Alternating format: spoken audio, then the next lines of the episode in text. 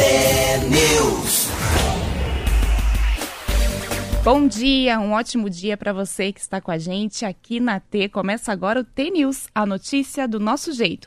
Estamos ao vivo na rádio, mas também com transmissão simultânea pelo YouTube, Facebook, hashtag TNews no ar. E você, ouvinte, é convidado a participar aqui com a gente, tanto pelas redes sociais, mas também pelo WhatsApp. O nosso número é 41 992770063. Hoje é quinta-feira, dia 3 de fevereiro de 2022 e o T-News começa já.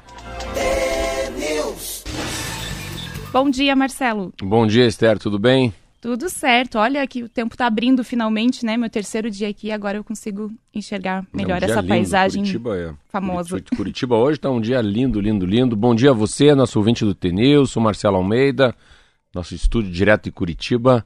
Vamos começar com a Almatê. Ontem fui ver meu time ganhar, o Curitiba ganhou 2 a 0 Tá feliz. em cima do Rio Branco, muito feliz, muito legal. E muita, muita matéria interessante do Covid. Fazia tempo que eu não via. Sempre que a gente fala do Covid, a gente fala negativamente, né? Porque é sempre mais um problema, o carnaval chegando.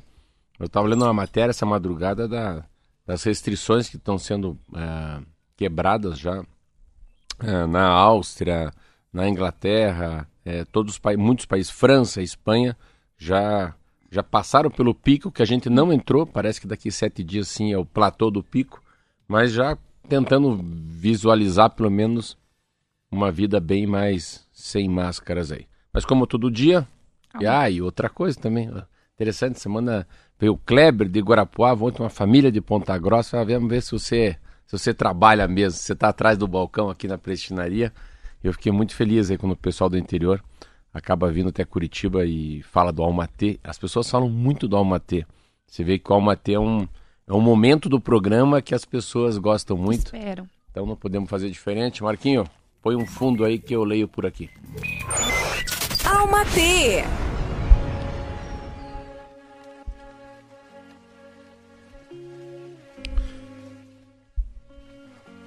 Não espere, não espere para ser feliz. Faça agora o que te fará feliz hoje. Viva com intensidade, mas não com urgência. Saboreie os instantes, aprecie os momentos. Trilhe seu caminho de cabeça erguida e passos firmes. Não tenha pressa, tenha fé. Confie.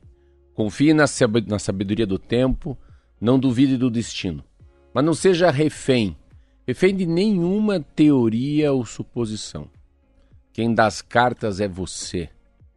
Quem decide o que acontece são as suas decisões, escolhas e vibrações. Sim, a energia que você emana funciona como um imã. Não resista ao fluxo, não questione Deus. Deixa a vida. Deixa a vida acontecer e permita-se ser com essência, amor e verdade. Se for para melhor, mude.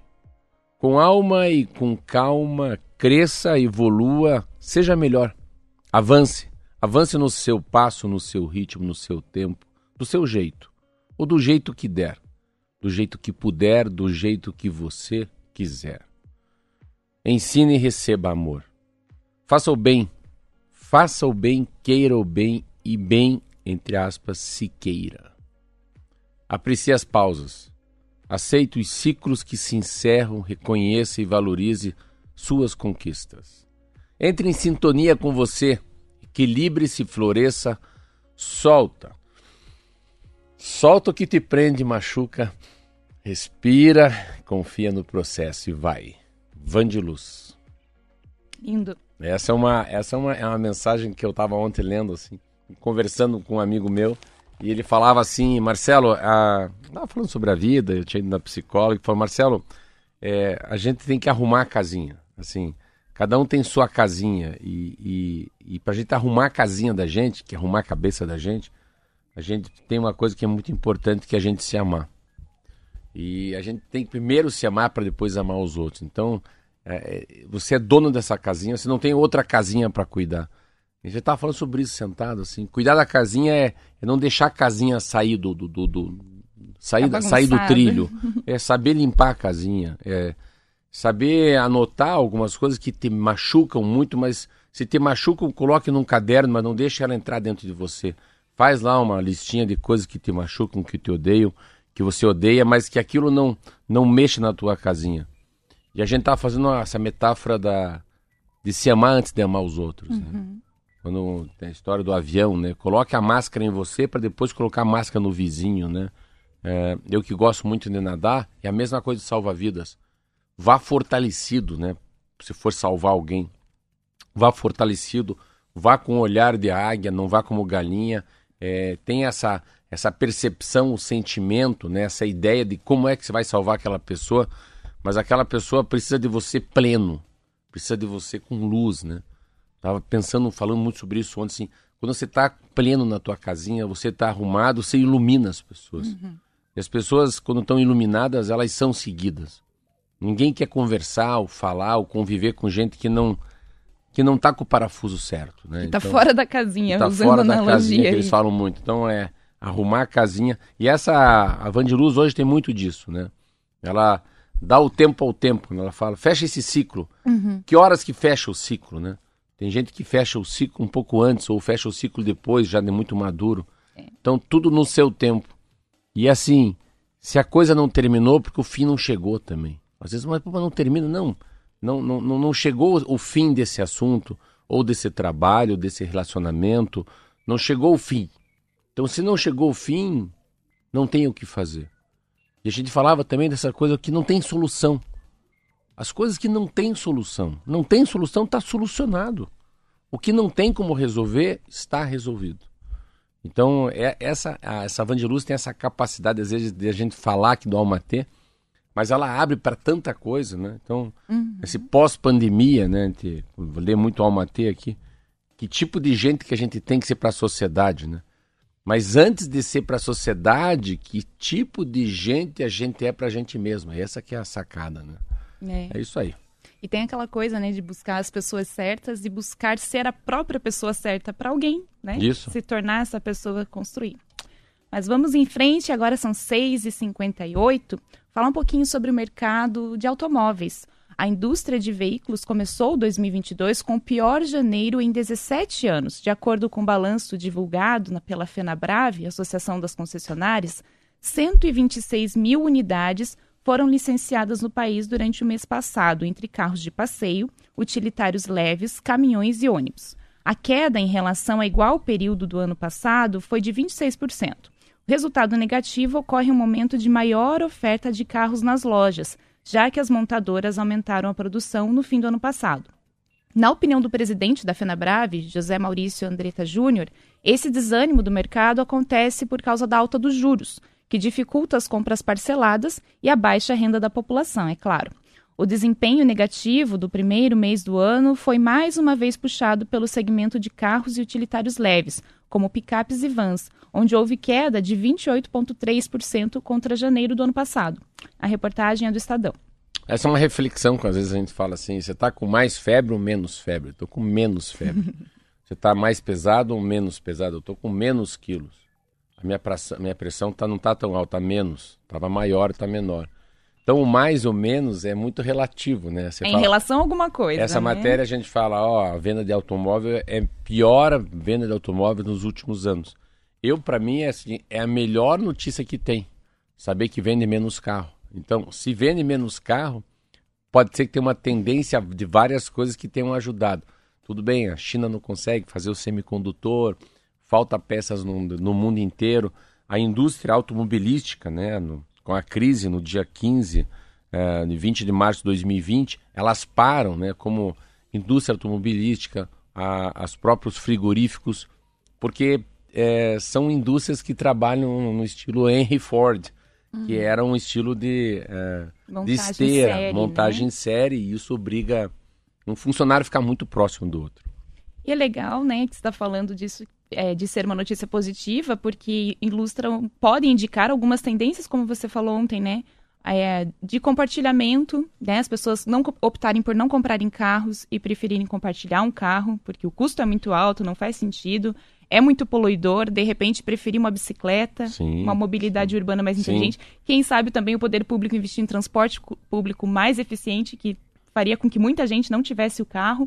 E aí tem até um dado complementar aqui bem legal da Volvo, que vai nesse sentido. A Volvo anunciou ontem um novo plano de investimentos de 1 bilhão e meio no período de 2022 a 2025. Os recursos serão usados principalmente no desenvolvimento de novos caminhões e ônibus na fábrica de Curitiba, mas focados em ônibus elétricos no Brasil. Então, os recursos anunciados serão usados também no desenvolvimento de motores que atendem à nova regra de emissões de resíduos, que entrará em vigor no Brasil em janeiro do ano que vem. Com a expansão dos negócios, a montadora teve de abrir mais vagas na fábrica. Presidente do Grupo Volvo na América Latina, Wilson Lirman, disse ao jornal Valor que a indústria vai passar por um enorme desafio de transformação nos próximos anos. Então, acompanhando todas Olha, essas tendências. Essa matéria é muito legal, porque é uma matéria que você vê que a gente estava falando uma vez que da Ford. E a Roberta tem um carro Ford e a Ford desistiu do Brasil. Ela desistiu do Brasil, eu falei, mas como é que desiste do Brasil? Eu fui entender por que, que desiste, né? Você tem uma planta, eles chamam-se planta, né? Uma, a indústria tem uma, tem uma planta que ele tem uma, uma fábrica, né? Uma montadora de automóveis. Só que essas plantas, elas são feitas para assim, fazer o carro A, B ou C. Então é esse tipo de chassi, é esse tipo de... As máquinas são, são feitas para... Tem uma planta de SUV, tem uma planta de carro de, de, de coletivo, tem uma planta porque são as plantas para aquele determinado carro. Então, ela tem uma logística. E a Ford fechou. Eu falei, mas por que será que a Ford fechou no Brasil? A Ford fechou no Brasil porque ela muda a matriz energética. E quando muda a matriz energética, você vê, é um carro que pesava, vamos supor, uma tonelada, ele vai pesar 600 quilos. Né? São 400 quilos a menos. Porque ele passa a ter menos componentes, por causa que não é mais motor de combustão e sim motor elétrico. Claro que tem o peso da bateria.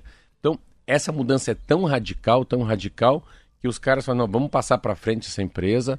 Essa empresa que fazia carro agora vai fazer geladeira, vai fazer uma outra coisa, vende o barracão e se arranca daqui. Quando a gente fala que vender menos carro, assim, a gente tem também que ficar pensando assim. Ah, eu estava esses dias aqui entrevistando o Larson, que é o coordenador de habilitação do Detran. Ah, ele estava dizendo um dado que é muito significante estava mostrando a redução do número de emissões de carteira nacionais de habilitação nos últimos anos. Então, é uma tendência, e a tendência não é forçada pela própria pandemia.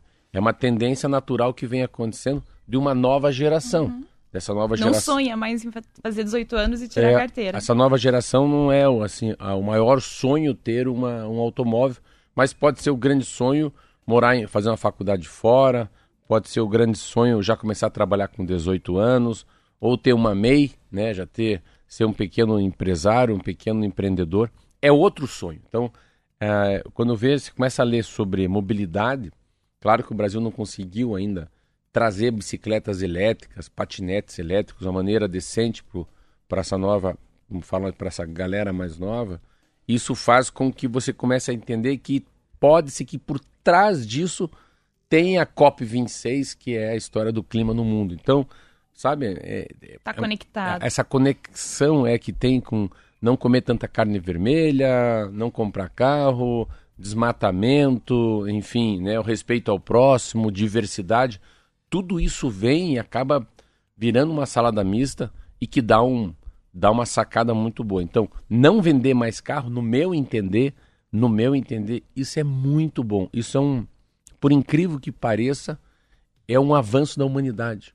É uma maturidade das pessoas mais novas. É muito mais legal, é muito lindo ver uma criança, um moço, uma moça de 18 anos não querer um carro, do que a minha geração que não conseguia nem se imaginar. A primeira coisa que se pudesse pedir, pedir um carro para o pai. Então, é uma maturidade, é uma nova maneira de ver o mundo que é muito, muito simpática. É, a tendência do mercado acaba refletindo mudanças culturais também, né? E ainda complementando sobre o mercado de veículos e dentro dessa, desse olhar mais ambiental, mais consciente, é, o executivo responsável pela área de negócios de veículos do Itaú Unibanco, Rodinei Bernardino, contou numa entrevista ao Estadão que o banco vai começar a operar esse ano o aluguel de veículos elétricos compartilhados, ou VEC. Segundo ele, o VEC vai incentivar o uso do veículo elétrico, que ainda é muito caro, que acaba restringindo muito, né? Não adianta a gente ter vontade e não ter acesso, permitindo que mais pessoas utilizem esse tipo de carro que é mais sustentável, confortável, seguro e silencioso. Não tem tanta potência, né? Mas para curtas viagens é ótimo. O projeto atraiu mais o interesse é, do, Itaú, que, do que o Itaú Unibanco previa. As montadoras querem expor seus veículos e alocadoras e até supermercados e empresas do varejo querendo usar o carro elétrico. A ideia é fazer parceria com redes de estacionamento para instalar as estações de recarga nesses locais, que são seguros e permitirão que o cliente tenha uma boa experiência. O executivo acredita que a partir do início do segundo semestre nós passaremos a ver bastante esse tipo de veículo nas ruas. Lembrando que o Itaú investiu inicialmente no aluguel de, das bicicletas, né, que fizeram muito sucesso em algumas cidades, como o Rio de Janeiro, principalmente. Rio funciona ainda. O pessoal adora, né? Uma forma de fazer um turismo diferente também e funciona como modal, né? Para uma cidade mais plana, é ótimo. Sim, o automóvel elétrico tem uma coisa interessante. Eu estava vendo a, a, você vê o consumo dos carros. Assim, eu tenho carro a diesel, a gasolina, a caminhonete. E, e, a, e, é, e, é interessante os carros que, que chegam no Brasil, principalmente os carros japoneses, né? Uh, eu estava vendo esse Corolla, que eu, em Curitiba tem muito táxi Corolla, assim, muito táxi executivo, táxi especial que são de cores pretas. Você vê o carro que já vem híbrido, esse carro é um carro que há muito tempo ele vem. Ah, os japoneses já estão criando essa coisa do híbrido, de ter motor elétrico e ter motor a gasolina. E, mas só que não é o motor de carregar. Eu estava vendo, lendo sobre o Volvo, que você falou hoje também.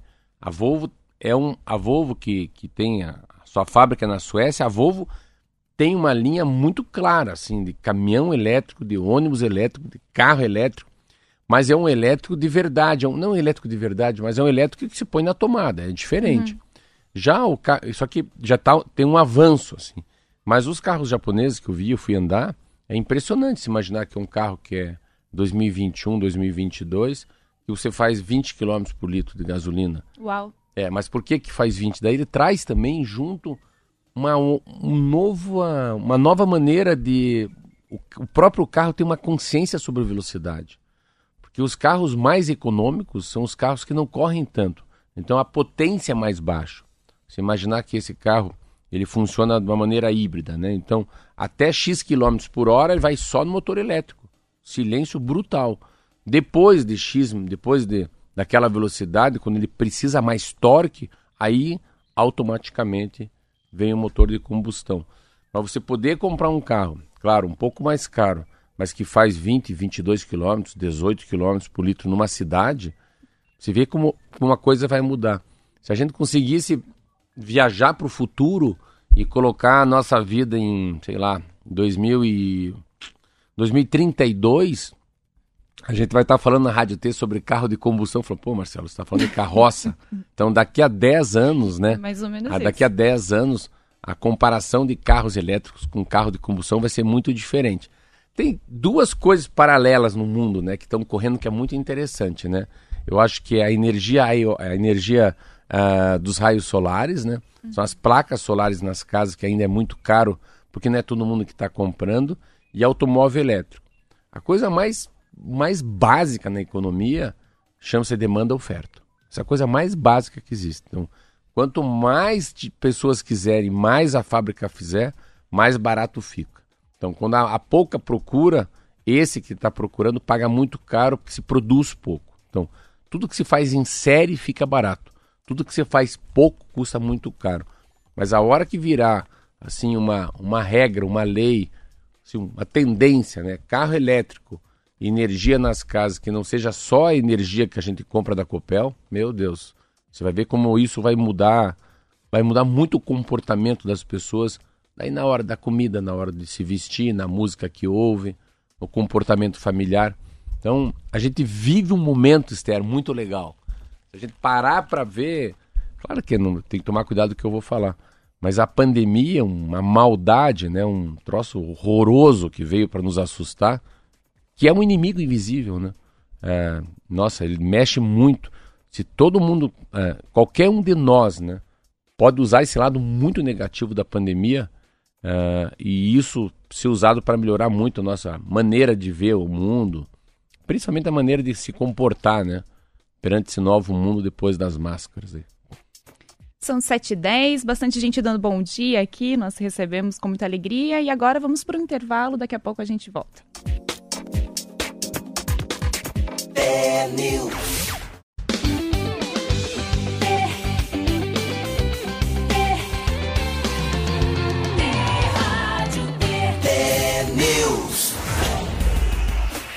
Estamos de volta, agora são 7h14. Antes da gente continuar aqui no noticiário, deixa eu dar um bom dia para o pessoal que está participando pelas redes sociais. Tem o Leandro de Campo Mourão aqui mandando mensagem pelo WhatsApp. WhatsApp, bom dia, Leandro.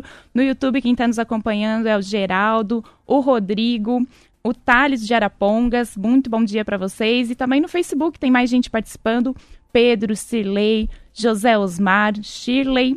Temos transmissão em dois canais no, no Facebook, inclusive, né? O T-News no ar e a Rádio T. Também tem a Umbelina participando, Gabriel, bom dia, Altair, Michele, obrigada pela participação. Então vamos? Vamos lá. Tem matéria? Tem Qual matéria. É a Agora a gente fala bastante de Covid, né? Todo dia, mas também tem dados sobre dengue. O último boletim da dengue da Secretaria de Estado de Saúde mostra que até o momento 312 municípios do Paraná registraram notificações de dengue. Desses, 127 confirmaram a doença, sendo que 91 dos casos a dengue foi contraída no município de residência. Ainda 3.264 casos em investigação e nenhum registro de óbito no período que começou em agosto do ano passado. Em outro boletim, a secretaria informou que desde dezembro o Paraná já registrou 1.862 casos e 66 mortes por H3N2. Os últimos óbitos registrados ocorreram em Jaguapitã, Matinhos, Palotina, Perobal, Campo Mourão, Jacarezinho e Maringá. Pinhais e Curitiba também registraram óbitos, todos entre os dias 13 e 30 de janeiro deste ano. No fundo, tem uma, uma, é uma tendência né, no Mundial em relação à vacinação. A Organização Mundial da Saúde tem um número que eles falam que quando a vacinação dá certo, não importa qual, vamos esquecer a Covid, antes da Covid, é sempre 95% é o número que eles alcançam para qualquer tipo de vacinação, sarampo, tifo, chikungunya, o que for de, de vacina que a gente toma, com 95% é como fosse 100%, daí não há contaminação. Mas em 2018, 2019 a coisa foi baixando. Eu vi uma matéria que fala que entre 2016 e 2019 a, a, o mundo são 208 mil pessoas morreram de sarampo. Eles fazem uma conta que a, a, a cada ano menos gente se vacina. E quando chega a pandemia, aí sim, aí a pandemia eles estão tentando entender o que que faz, né, as pessoas não se vacinarem. Então, o que que faz os negacionistas de um ano atrás deixarem de ser negacionistas? Então, é como fosse de verdade, é uma briga entre fake news e a ciência. Então, o que que faz com as pessoas? Então, é, um exemplo, uma boa notícia é que um terço das pessoas naturalmente céticas mudaram de opinião no Reino Unido entre duas pesquisas. Assim, em seis meses, um terço das pessoas mudaram, falaram, eu vou ser vacinado, porque estou vendo que a tendência de morrer quem não foi vacinado é muito maior. E a gente vai deixando a Covid, principalmente a, a vacinação, a gente vai esquecendo as outras vacinas. É muito, uhum. muito louco. Porque Só isso a... importa agora. É por causa da, da, da mídia. Então, a, o tempo que a gente perde na Rádio T, o tempo que a gente perde na televisão, a, os jornais, eles falam tanto de Covid que o resto deixou de ser por problema. Isso é uma coisa que a gente nunca mais falou aqui, mas nunca mais ouvi alguém falar é acidente de trânsito. Uhum. A gente nunca mais ouviu uma matéria no Jornal Nacional de pessoas morrendo na fila do SUS, que era uma coisa muito normal. Pode até ser que as coisas estejam bem melhor no Brasil. Ah, a gente nunca mais ouviu falar também, não, não se ouve mais falar. Assim, o número de pessoas que morrem com ataque cardíaco, o número de pessoas que morrem de câncer. Então parece que a Covid é tão forte, tão forte, que os derivados da saúde, as outras operações, as operações eletivas, saem do foco da gente, né? Acho que até uma consequência da pandemia é subnotificação de algumas doenças, né? É, eu fiquei muito espantada quando soube que a hanseníase, né, falando português bem claro, a lepra, né, uma coisa dos tempos bíblicos, é, o Brasil é considerado o segundo país com o maior número de casos no mundo. Olha, eu nem sabia, olha que coisa E é louca. é subnotificado, então a gente tem cerca de 30 mil casos por ano no Brasil, né? Regiões endêmicas, Mato Grosso, Amazônia, né? Lugares com uma saúde bastante precária, porque é assim que a, a doença se alastra. Mas tem muita ignorância a respeito da doença. E aí, com a pandemia, eu fui ver um dado ontem, o último ano caiu para 15 mil notificações. Não é que a doença foi combatida muito bem, é porque não está tendo diagnóstico. Diagnóstico Sim. difícil, né? Tem gente que passa anos sendo tratada como se fosse um outro tipo de doença, artrite, artrose, às vezes é hanseníase. E a, a pandemia está aí e acabou né, criando esse gargalo que dificulta ainda mais o tratamento de outras doenças. Sim, se pega uma coisa que eu vejo muito que é, a medicina fala muito de, de pegar uma coisa precocemente, né? Você descobrir pelo um raio-x, uma ressonância, ah, algum tumor, alguma coisa que você pode ter tempo de arrumar de uma maneira muito mais rápida e fácil. Eu, dia, acho que é dia 4 ou 5, eu vou para São Paulo, um sábado, fazer lá no HCOR, acho que são 21 exames que eu faço, que esse hospital faz das 7 da manhã ao meio-dia. Então ali você já sai com um diagnóstico de tudo que você pode imaginar. E assim, eu não faço há dois anos, mas porque eu tentei fazer e ele foi, foi banido. e falou: não tem como, a gente está no meio de uma pandemia, então esse tipo de, de, de exame não vai ser feito nos próximos dois anos. Então, fica imaginando quanta gente que deixou de descobrir uma doença ou deixou de passar por uma, né, por uma esteira, por um, por um teste ergométrico, uh, ou não fez exame de sangue para saber como é que está o colesterol, se está com a pressão alta, ou toque, próstata, qualquer coisa. Não fez por causa da pandemia. Então, vai se. É um acúmulo, deve ser um acúmulo, assim, vai se acumulando um contingenciamento, né? De muita gente que, que poderia ter salvado a vida se não tivesse ocorrido a Covid. Então, a Covid esconde muita coisa que a gente não tem nem ideia por aqui. É, daqui uns anos a gente vai perceber melhor isso. Isso.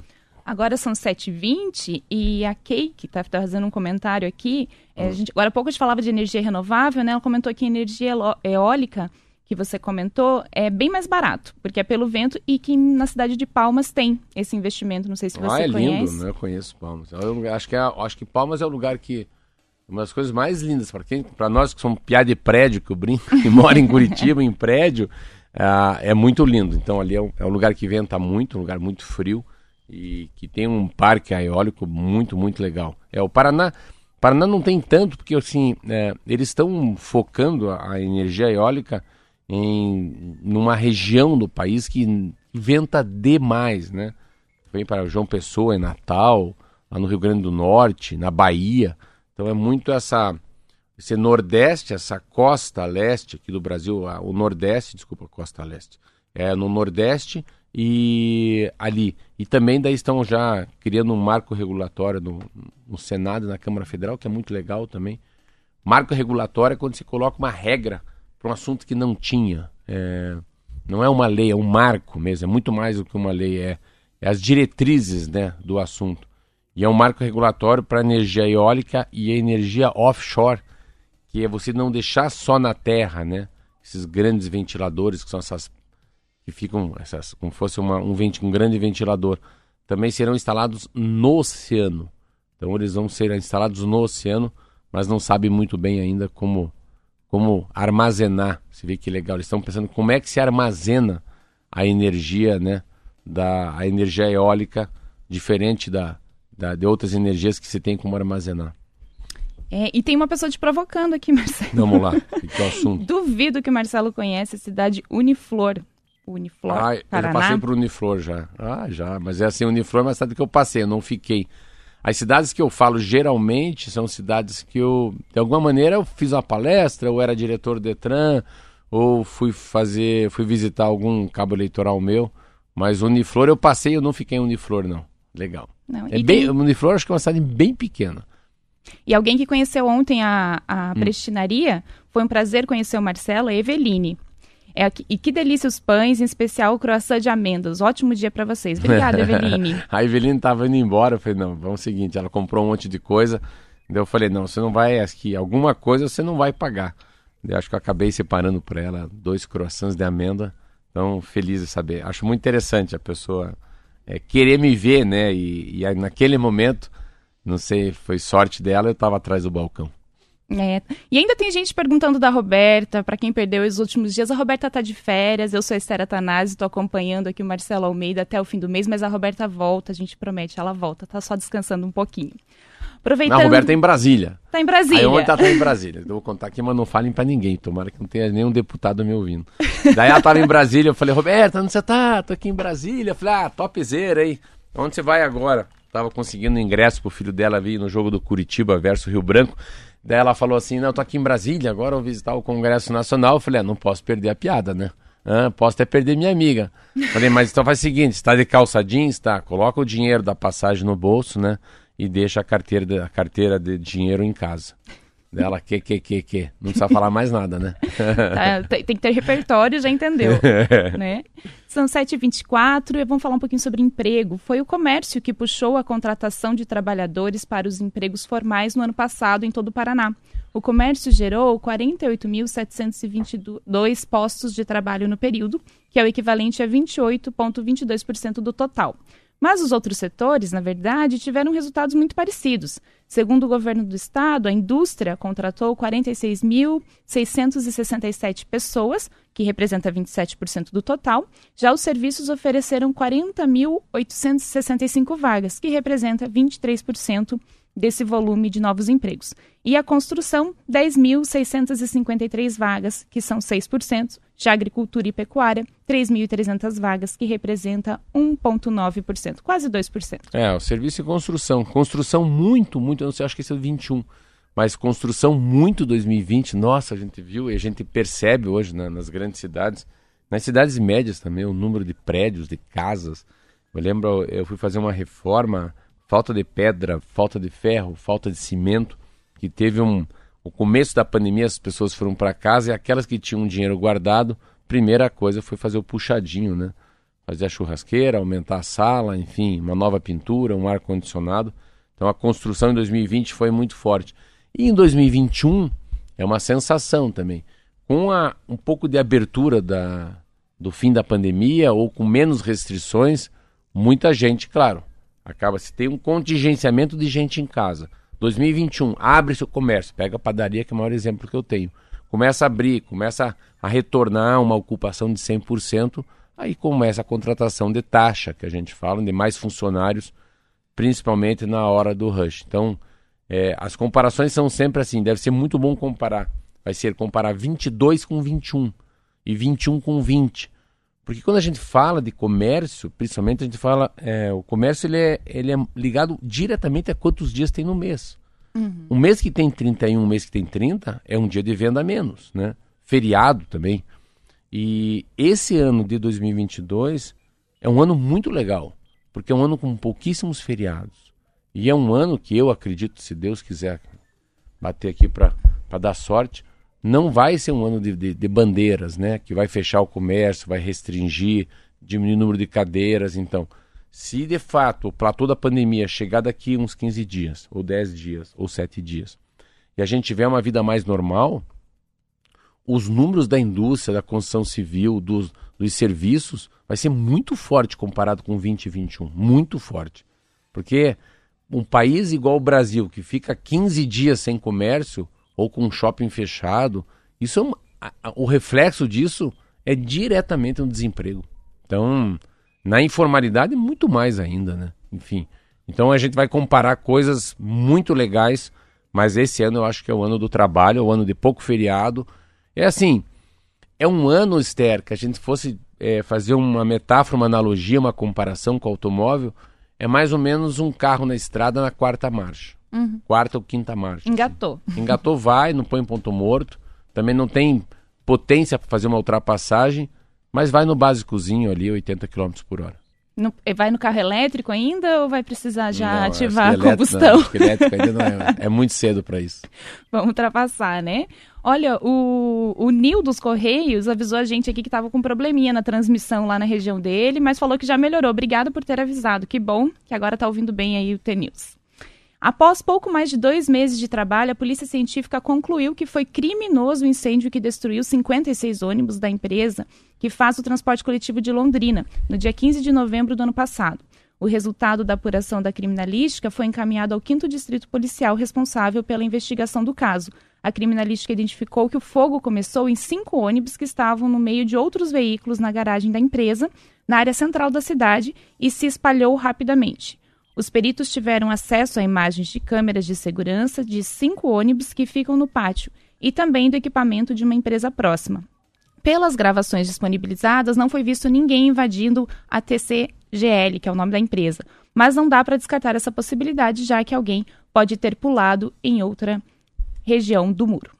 O que mais me impressionou nessa matéria, assim, que você vê como é que é, deve ser dois, três pé de macaco que eu falo, não deve ser nem, não é nenhum sistema ligado ao PCC, Comando uhum. Vermelho, uhum. sistema penitenciário de, de de, comandos né, no Brasil, por três, quatro pessoas, mas que colocam um fervo tão grande, eles colocam tanta gente perde o sono com esse assunto, que ônibus queimando a gente tem uma impressão assim de gente morrendo. É um troço meio é, é muito maior o pesadelo de, dessa matéria do que de fato é. Emblemático. É emblemático, obrigado. A palavra é emblemática. Então, são duas, três pessoas desmiolados que criam uma sensação de insegurança para o Paraná inteiro. Não é só para Londrina, não. É para todo o transporte público. Já são sete horas e que horas? 29 minutos, 30 segundos e a gente vai ficando por aqui no Bloco Estadual. Obrigada pela companhia. Para quem continua com a gente, até logo. Para quem fica, até amanhã. Tchau, até amanhã.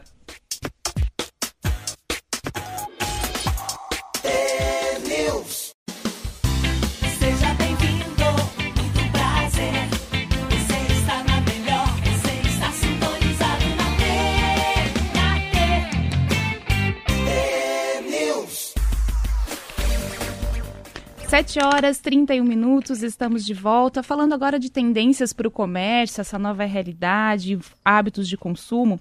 As pequenas lojas autônomas que funcionam dentro de condomínios residenciais e grandes prédios comerciais estão se espalhando pelo Brasil. Até agora, elas eram trazidas por empresas novas, geralmente startups. Agora, o maior varejista de alimentos e bebidas do país, o Carrefour, anunciou que vai abrir pequenas lojas autônomas, inicialmente em São Paulo. As duas primeiras lojas autônomas foram abertas em dezembro de 2020, em um condomínio residencial e outra num espaço de coworking, que são aqueles escritórios compartilhados. Hoje são 14 lojas autônomas em funcionamento. Segundo a reportagem do Estadão, os primeiros resultados mostram que se trata de um negócio promissor. As lojas autônomas têm de 15 a 50 metros quadrados e não têm funcionários. O cliente destrava a porta usando um aplicativo, pega o que quer e paga com o aplicativo. Elas funcionam 24 horas, com boa oferta de pratos prontos, alimentos frescos e itens que resolvem casos de emergência, como a falta de uma cerveja gel... oh, gelada. uma falta de uma cerveja gelada ou de sobremesa, por exemplo. Um dos desafios desse modelo é a logística do abastecimento, ou seja, garantir que não haverá falta do produto procurado, já que não tem funcionário ali na loja, né? O número de itens disponíveis nas prateleiras pode variar de 350 até 900 itens. Inclui alimentos, bebidas, produtos de higiene pessoal, limpeza e pratos prontos. É a revolução da conveniência. É, é uma tendência. É uma... tem uma delas, nessa matéria tem um amigo meu chamado Francisco Irota. O Irota mora no estado de São Paulo, tem um, não sei se é o terceiro ou quarta maior cadeia ou rede de supermercados do estado de São Paulo. É, muito forte, muito grande. E ele começou com essa história da, de entrar nos condomínios. Tem uma, tem uma diferença, assim, quando a gente fala em, ah, vai, vai entrar no condomínio, o que que vai entrar, né? Vamos dizer assim, tem uma diferença enorme entre frutas e verduras, a outra coisa são é, produtos processados, né? Então, vai comprar um Nescau, um Todd, um leite condensado, uh, um sal, um açúcar, enfim, um molho de tomate. Então, as coisas assim, elas são muito bem divididas, né? Por geração. Eu sou de uma geração que eu não consigo trazer, comprar nada que eu não possa ver. Então, eu tenho um costume no mercado municipal.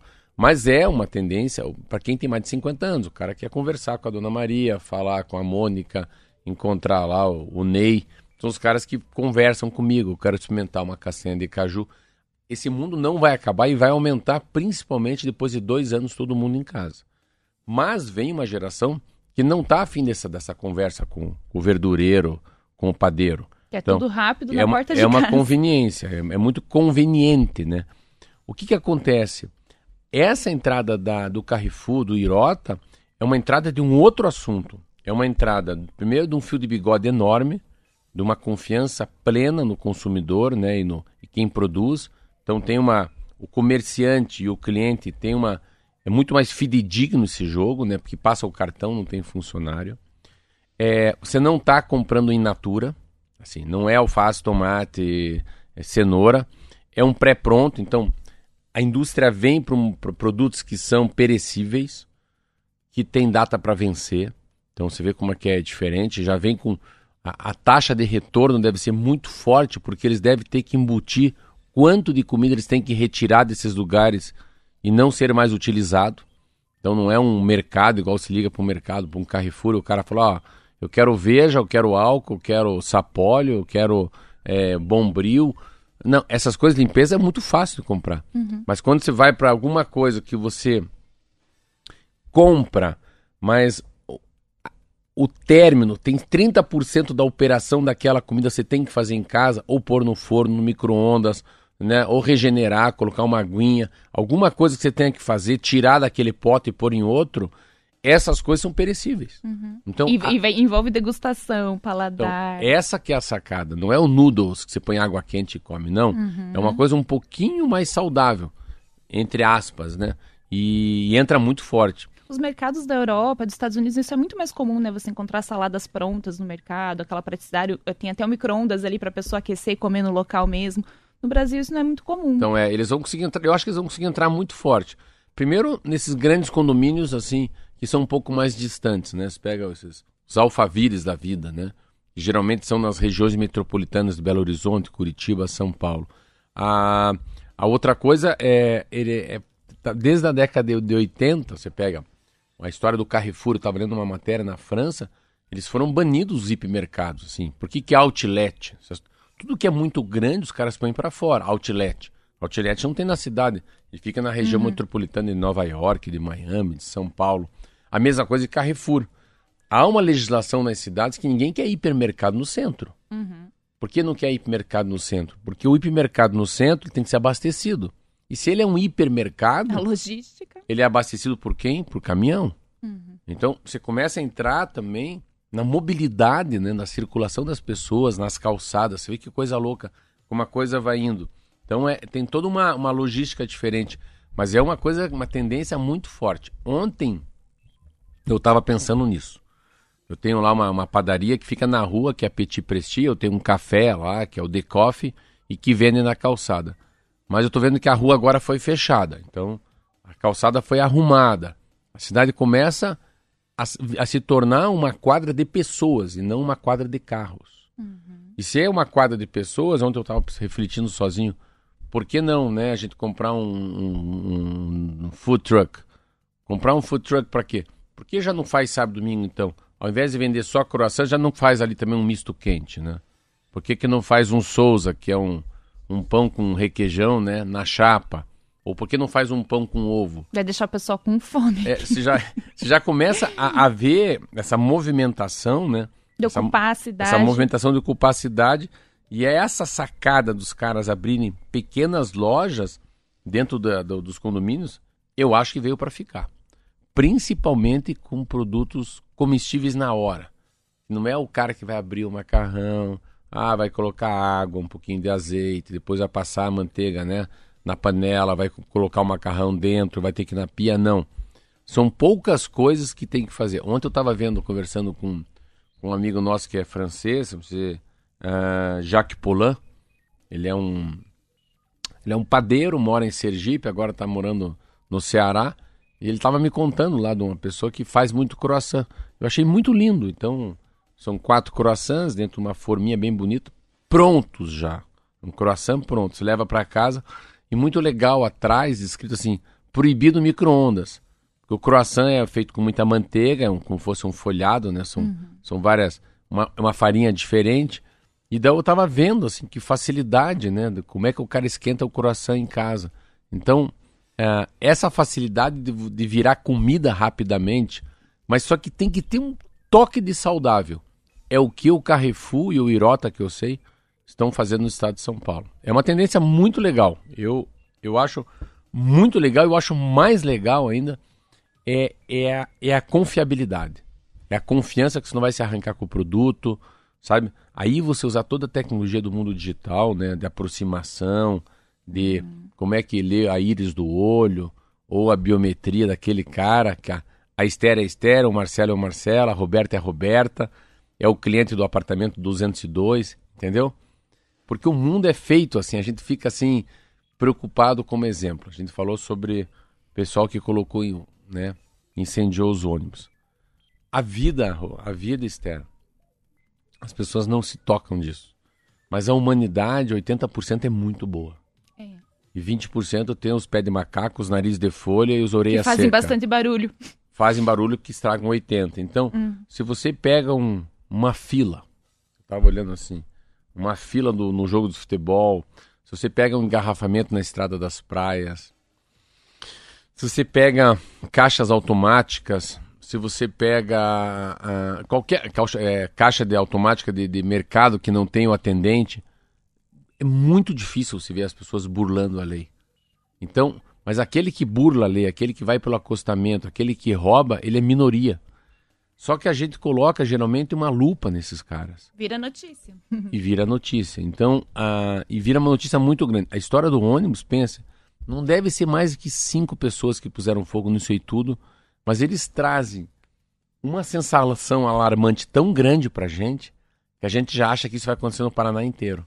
A gente acha que isso é um crime organizado. Uhum. Às vezes eu vejo na televisão. Constrange, intimida. É, é. Tá então, chegando. Então, eu acho que o mais legal que vem nessa geração é poder confiar, assim.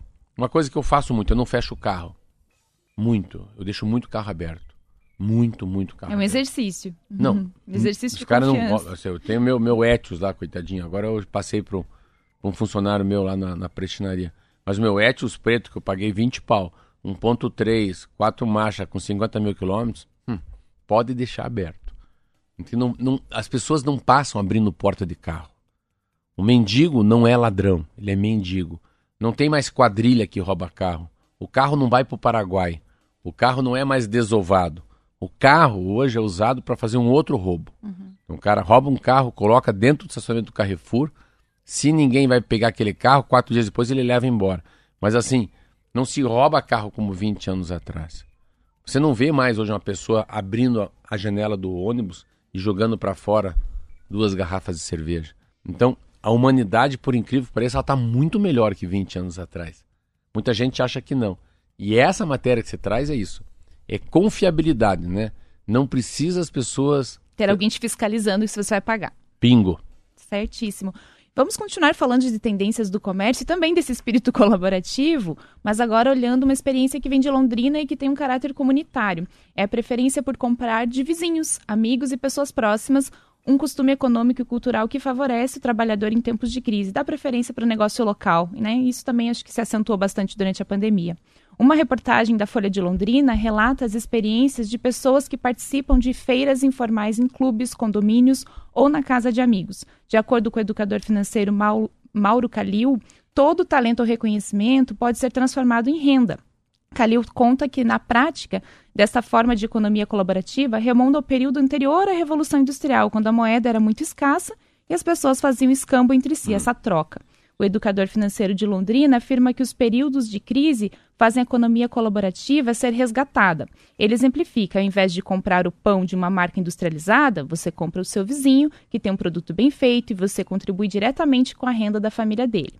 Um aspecto relevante abordado por Calil é a dificuldade das pessoas que vendem seus produtos feitos em casa em colocar o preço no trabalho, produto ou serviço e saber valorizar o que faz. Ele alerta que é preciso colocar todas as despesas no papel e não ter medo de cobrar o preço devido. Ah, essa matéria é muito legal. Essa matéria recorda para mim alguns livros que eu li e que eles lembram muito essa matéria. Um chama-se Call Honoré, que é devagar ou slow motion, slow food. O outro chama-se Legoff, as cidades. E o outro chama-se Richard Sennett, o artífice. São livros que, que mexem com essa capacidade do ser humano ser um pouco artesão, ser um pouco pedreiro, ser um pouco uh, padeiro, um pouco verdureiro, um pouco cozinheiro, uh, costureiro. Então, assim, todos nós temos habilidade com as mãos de fazer qualquer coisa. Só que a habilidade ela vem com a prática, com a prática, né, com a repetição, né? Por isso que as pessoas têm excelência no que fazem, né? Repetem muito, né? Porque como jogador de futebol é muito bom, aqueles que são os melhores, né? O melhor do basquete, melhor no handebol, melhor no futebol, é aquele que chega mais cedo e vai embora mais tarde. E é a repetição, na repetição com ética, né? Com excelência, com técnica que muda o cidadão. E o trabalho das mãos tem essa habilidade. E você passar para ver é, como é que era o mundo na, na, na, na antiguidade, o que, que eles têm? Antiguidade, na Idade Média, eles falam é, que a, a sociedade era, era feita, a cidade era tinha a capacidade de troca. Então o escambo não é troca, é troca de ideia. Você tem alguma ideia disso? Eu tenho uma outra ideia. Então vamos trocar ideia. Troca ideia como? Conversando. A comunicação tem esse papel. Você tem uma ideia diferente da minha ideia. A gente vai numa praça falar. Aí se encontram lá as donas de casa com seus filhos, daí ficam trocando. Como é que é a cólica do teu? Mas como é que é o refluxo do teu? Não, meu não, eu tenho uma ideia. Você deveria dormir com a criança um pouco mais em pé. É. E como é que é o leite? Não, tem um outro leite, você tem que amamentar. Tem uma ama de leite lá. A minha amiga tem bastante leite. Ela poderia dar um leite pro teu filho, já que o teu já secou. É isso. Sabe que você me fez lembrar uma coisa muito legal que foi criada por uma curitibana, que é a Lohana. Ela criou uma rede social que, que já ficou muito famosa, conhecida Hum. como Believe. Olha. É troca de tempo. Então, você não coloca Hum. valor monetário no seu trabalho ali. Você publica lá, olha, eu, sei lá, sou médico e eu, eu preciso que alguém passeie com o meu cachorro. E em troca eu te dou uma consulta. Olha, Então, escambo. assim, puxa, né? é, quanto que vale a hora do médico e passear com o cachorro? Coloca no, no mesmo grau, porque o teu talento, a tua disponibilidade valeria a mesma que a minha. É muito legal, ela já ficou famosa com essa ideia. Tô dando uma olhadinha aqui, tem 60 mil usuários. Não é uma rede aí que concorre com Facebook, um Instagram, mas, Não, é bem muito legal a lindo. ideia dela. É muito, né? É hiper legal essa ideia dela. Ela tá, senhora, a gente tá falando em 2022, mas estou falando lá da Idade Média, da Antiguidade. Estou falando algumas coisas do século 17, 18. E a gente está aqui falando de uma, ah, de uma coisa muito atual. Então, o escambo é isso, né? O escambo é essa troca. O que, que eu produzo? Eu produzo pão. O que, que você produz? Você produz, as tuas galinhas produzem ovo. O que, que produz lá o Marquinho? O Marquinho faz chouriço. Então, assim, mas não adianta, eu preciso pôr chouriço, eu preciso de chouriço, então eu te pago em pão. E você me passa os ovos, também te passo o pão. Então, esse, esse escambo, essa troca é muito legal. A gente começa a ter uma, uma noção de troca. Você vê a história do carro compartilhado, é a mesma coisa. Claro que não tem coisas que não dão certo, mas tem a, a capacidade que a gente tem, né, dessa, dessa... A matéria começa com cidades, com, com lugares? É, Falando de Londrina, né? Essa troca. É. O que, mas ela tem o que na, na de Londrina? É que o pessoal tá, us- tá fazendo mais esse hábito de troca. o hábito de troca. É, É. entre comer ah, um lembrei, pão, né, lembrei. A mesma coisa assim. Vamos supor que a gente. ah, né, Eles eu, têm uma rede qualquer cidadão, qualquer cidadão, mas qualquer pessoa. Eu preferia muito mais comprar uma geleia que foi feita por você, pela Roberta Canetti, do que comprar uma geleia no Angelone. Por quê? Menos Porque, conservante. não, não, porque tudo. ela que fez, vamos ver Uhum. o talento dela. E mesmo que não esteja tão bom, eu vou achar bom. Então o Marquinho ó, chega com a esposa dele e falou: Ó, cara, já estamos fazendo um- uns cakes muito legais, uns bolos muito legais. Eu trouxe para vender. E eu daqui eu ia comprar lá na confeitaria Champanhar, que é amiga minha. Mas se ele trouxesse e falasse assim: Eu tenho aqui um bolo de morango muito parecido, você quer levar? Eu pagaria muito mais pelo bolo que o Marquinho e a esposa dele fizessem do que esse que eu queria comprar na confeitaria. Por quê? Porque há uma sensação que ao comprar um bolo dele e da esposa dele, aparentemente aquece o meu coração. Olha que coisa louca. Eu não sei se o, o bem-estar está tanto nele vender, pegar meu dinheiro, mas em mim mesmo, dessa atitude que eu faço para mim mesmo. Há uma sensação que quando você compra alguma coisa de quem você quer, quem você gosta, parece que isso se torna um espelho. Eu não sei quem ganha mais. É a história do amor, né? Amor, dizem que amor, quem vive muito melhor aquele que se doa no amor do que aquele que recebe amor. Então, o dar amor é muito mais legal do que receber amor. É E a me- bíblico.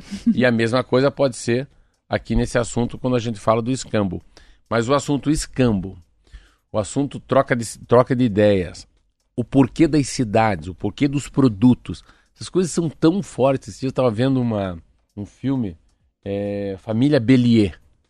Esse é um filme francês que é uma família de surdos. Só, só a menina escuta, o irmão não escuta, a mãe não escuta, o pai não escuta. E tem muito disso, dessa troca porque eles são surdos mudos. Então ela tem, ela tem que trocar. Ela não sabe como é que ela troca. Mas mãe, eu quero morar na cidade, mas eu quero cantar. Mas ao mesmo tempo ela tem que ir com a mãe no médico para traduzir o que o médico fala. Então a vida dela sempre é uma troca. E, é, e esse filme tem um pouco dessa coisa do escambo. Vamos trocar. Te dou teu tempo, você me dá teu olho, você me dá teu, teu ouvido. Então você fica trocando. E é muito legal. Essa coisa da comunidade, que eu acho que com tudo que vem de tecnologia, de internet, de e-commerce, Mercado Livre, Amazon, tem um espaço enorme para a gente voltar a ser o afeto. cidadão comum, assim, né? Olhar nos olhos mesmo, né? Abraço sincero e, e beijo carinhoso. É, são 7h50, a gente vai ter que fazer um intervalo aqui para o Marcelo parar de falar de comida, porque o Fabiano de Colombo tá reclamando, tá no ônibus sem café, não dá para ficar ouvindo falar de geleia, croissant. Vamos pro intervalo, o pessoal pega um café, a gente já volta.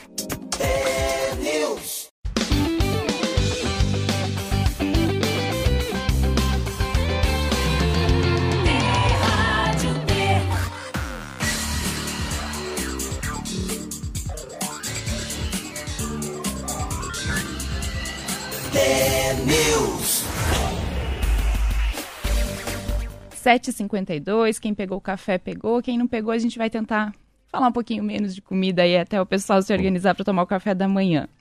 Um levantamento preliminar da Secretaria de Estado da Saúde faz uma relação entre o perfil dos óbitos e da maioria dos internados pela Covid-19 no Paraná com o esquema vacinal da população. O potencial de mortes entre as pessoas de 12 a 59 anos que não tomaram nenhuma vacina é de 6,59 por 100 mil habitantes. O índice de mortalidade na mesma faixa etária cai para apenas 0,29 por 100 mil em pessoas com esquema completo e o reforço, e 0,75 com esquema completo, duas doses, e 0,96 para quem tomou apenas a primeira dose. Vamos traduzir isso aí.